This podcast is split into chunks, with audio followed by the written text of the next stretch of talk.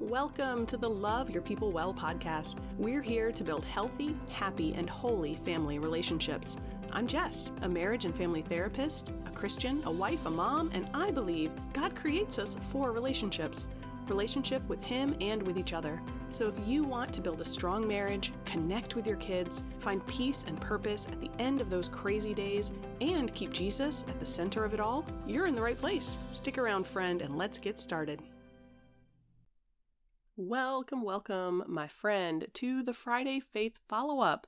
This is episode 115.5, as we are continuing our look at questions to ask, things to consider, to better understand how a wise woman builds up her home.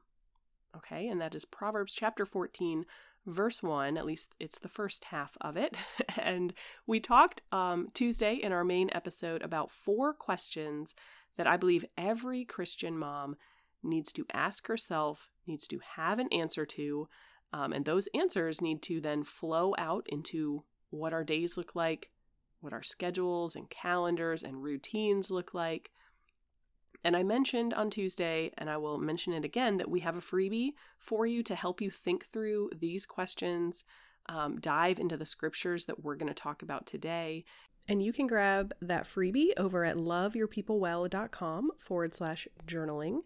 And of course, if you want to go a little bit deeper, I did mention last week, we also have a new devotional diving into this very topic, these same questions, these same scriptures, but going a little bit deeper, going a little bit bigger, getting some action planning in there, and that is called Building a Home of Godliness and Joy.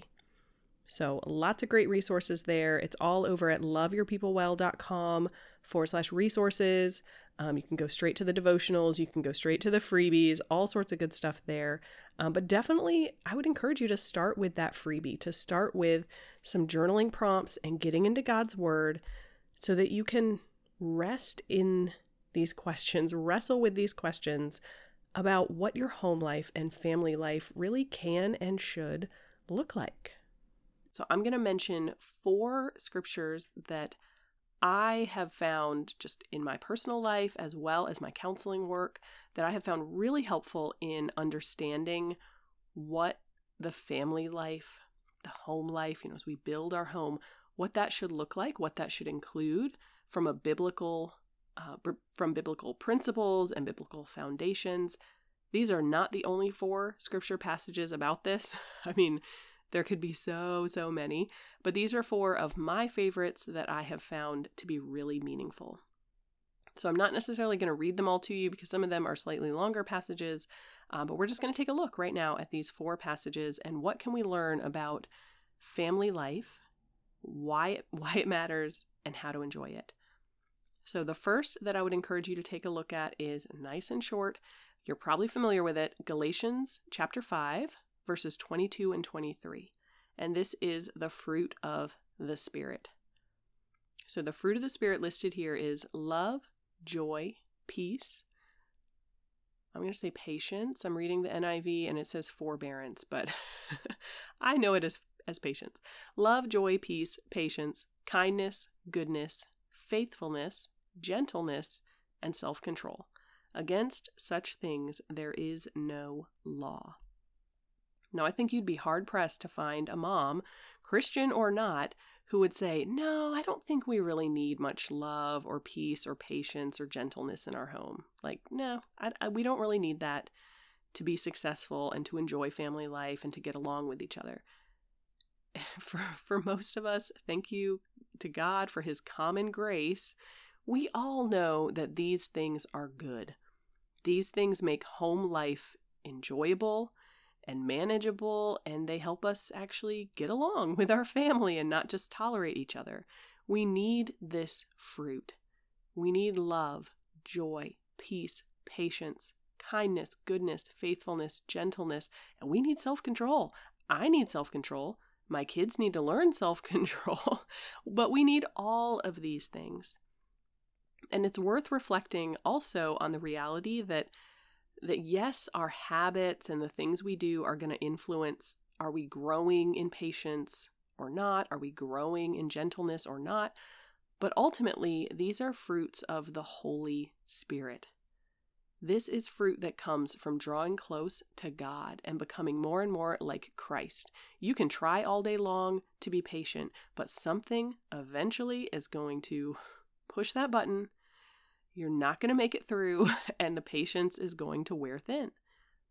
We need holy strength and interference and spiritual growth to really live out these fruit, or this fruit, because it's singular here, this fruit in our family life and our home life. So that's Galatians chapter 5. Another scripture that I would encourage you to read through, pray through, study through is 1 Corinthians chapter 13.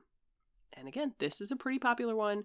If you've been to a lot of weddings, I'm confident you've heard it read up from the front. But this is a famous chapter about love. I'm not going to read the whole thing, but I would encourage you to read through the whole thing, maybe even multiple times, because we get something out of it every time we read it. God's word never returns void. But some of the really famous verses here are right in the middle, starting in verse 4. Love is patient, love is kind. Hey, wait a minute. Guess what? That sounds like some fruit of the Spirit. Okay, it does not envy. It does not boast. It is not proud. It does not dishonor others. It is not self-seeking. It is not easily angered. It keeps no record of wrongs. Verse 6, love does not delight in evil, but rejoices with the truth. It always protects, always trusts, always hopes, always perseveres. Now again, that's not the entire chapter, but we can see very clearly here, what would our home life look like? What would our family life feel like if we're loving each other this way? If we are always protecting, always trusting, always hoping, always persevering, this is a chapter worth resting in, sitting in, meditating on, praying through. There will be confession that comes from that. There will be repentance. There will be new ideas, new habits, new things to try, because the Lord is speaking. Now, another verse, or really a passage that I would encourage you to read through is Ephesians chapter 5, verse 21 through chapter 6, verse 4. And this is, again, a famous one, basically outlining wives do this, husbands do this, children do this. Again, we're not going to read through all the details of that, but I know, maybe especially from counseling, I know that these can be really hard commands from the Lord. Wives considering how to submit to their husbands as we submit to the Lord, that's hard stuff. Husbands loving their wives as Christ loved the church, that's hard stuff. And I'm sure you've seen this with your kids. Children, obey your parents in the Lord, for this is right. That's hard stuff. And even this last one here, fathers, do not exasperate your children. Instead, bring them up in the training and instruction of the Lord. That's hard stuff. This is a passage worth wrestling with. We cannot just like throw it out because we maybe have our own baggage about these things or we don't like it. I would really encourage you though to start with verse 21. This is chapter 5, verse 21. Submit to one another out of reverence for Christ. If your family can live that out, you are going to enjoy life together. Doesn't mean it's easy, but we serve a God, we love a God who delights to be with us, who delights to help us live out his commands, who delights to give us wisdom. And so pray through this passage. Confess what you need to confess and ask the Lord to give you strength or humility or help, whatever it is you need. Pray for your people, your husband, your kids. Pray for yourself. This is a wonderful passage to enhance and ultimately be successful in what your family life and home life looks like. And the final verse that I would encourage you, or I'm sorry, passage that I would encourage you to take some time to think through and pray through is Colossians chapter 3, verses 12 through 17. And again, it's a little long. I won't read the whole thing, but it really speaks to clothing ourselves with compassion, kindness, humility, gentleness, patience, bearing with one another, and letting the word of Christ, the message of Christ, dwell among you richly. That is the message we want to fill our homes.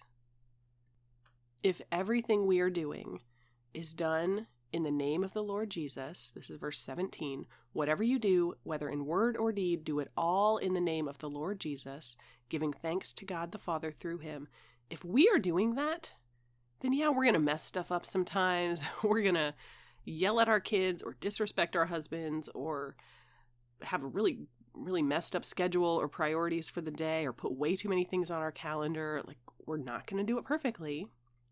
But if we're doing it in the name of the Lord Jesus and we are striving to treat each other as he wants us to, we are doing the wise thing. We are doing the right thing, and we are building up our home over the long term. And so I would really encourage you to grab that free resource over at loveyourpeoplewell.com/questions and take some time to journal through the questions we talked about Tuesday. Dive deep and journal through these 4 scripture passages. That was Galatians 5:22-23, 1 Corinthians 13, Ephesians 5:21-6:4, and Colossians 3:12-17. You will get a lot of fruit, a lot of benefit from these questions and these scripture passages. And so I hope this is helpful for you.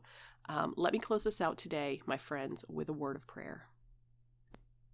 Holy Father, I thank you for our families, and I pray that you will speak, that you will give us answers, wise answers, good answers, and that we won't only have answers, Lord, but that we will be equipped by your Spirit to live in the way that you want us to live out those answers, to love our people well, to love our husbands and love our kids, to submit to them, to show compassion and kindness to them, to love with patience and kindness and lack of anger.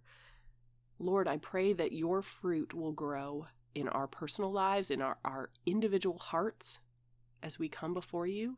And I pray that your fruit will grow in our homes, that our children will humble themselves before you and obey us, and that our marriages will reflect your glory to the world around us, but also to our kids, and that we will enjoy it. Lord, I ask for the joy that only you can give to fill our homes, to fill our hearts, and to be the strength and the foundation that we can stand upon day after day when family life just is not going as well as we want it to.